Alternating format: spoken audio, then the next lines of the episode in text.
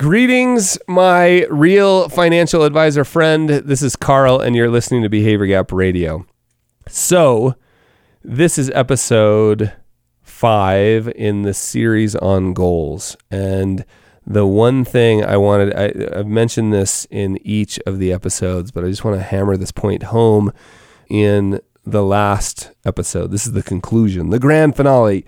Let's just remember that goals are flexible, they change. And we particularly talked about this in the episode two on guesses, allowing people to relax a little bit. And one of the reasons why I think this is so important is there's this I'm concerned about this false sense of precision that is pervasive in our profession. Wow, that was a lot of P's right there. This false sense of precision that is pervasive in our profession. And it shows up like this. And believe me, I'm about to use it. I'm about to kind of make fun of Monte Carlo analysis, and I, I like I'm a big proponent.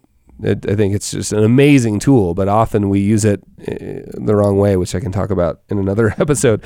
But it shows up like this. You know, we sit down, we say, I'm 96.3745% confident you're going to meet your goals. Right? 97.65 like where where did we get the after the decimal point part, right? Like realize Uh, clients intuitively know and i've been told by a lot of women like you that's a guess. Like think of all the assumptions. You don't really know. So let's just be careful. You know i think monte carlo is an incredibly powerful tool for us to say i think you're in the ballpark. Things look really good. And i know we as humans want more than that. We want 97.6235% confident, right? We want somebody to remove the uncertainty, but the reality is that would be setting some real unrealistic expectations. We can't remove the uncertainty. Financial planning is at its core a creative act of making the best decision we can under irreducible uncertainty. So Monte Carlo gives us a tool to consider this so potential range of outcomes and say we're 97% confident. You know what? That makes me feel really good.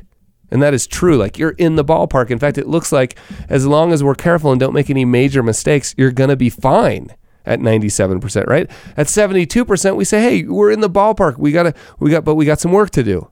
So, I just think we need to remember that false sense of precision shows up in like we don't want people we in fact i think we should tell our clients like look expect your goals to change. We know they'll change. The only thing we know about this goal right now is it's not right.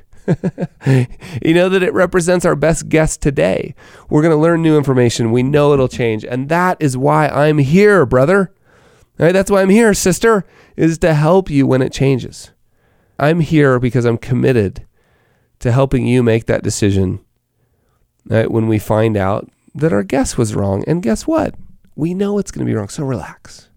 We are not here to be defenders of some outdated map.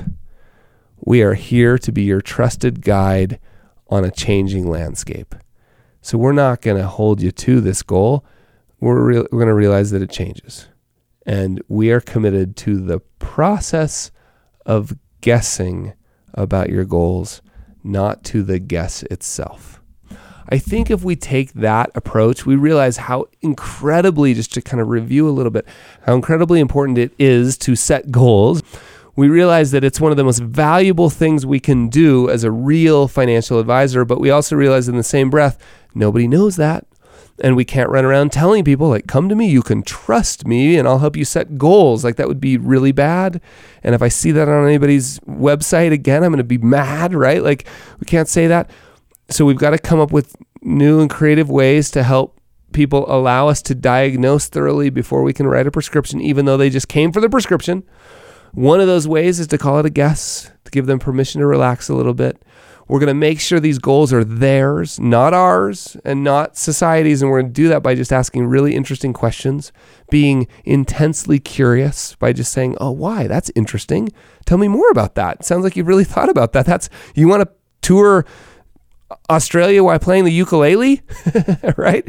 That's amazing. Tell me more about that. Why do you want to do that? We're going to help frame long and short term goals, and then we're going to make sure people understand that these goals are going to change, and that's why we're here. That wraps up the series on goals. I hope you like these series. Please shoot me an email. Let me know hello at behaviorgap.com.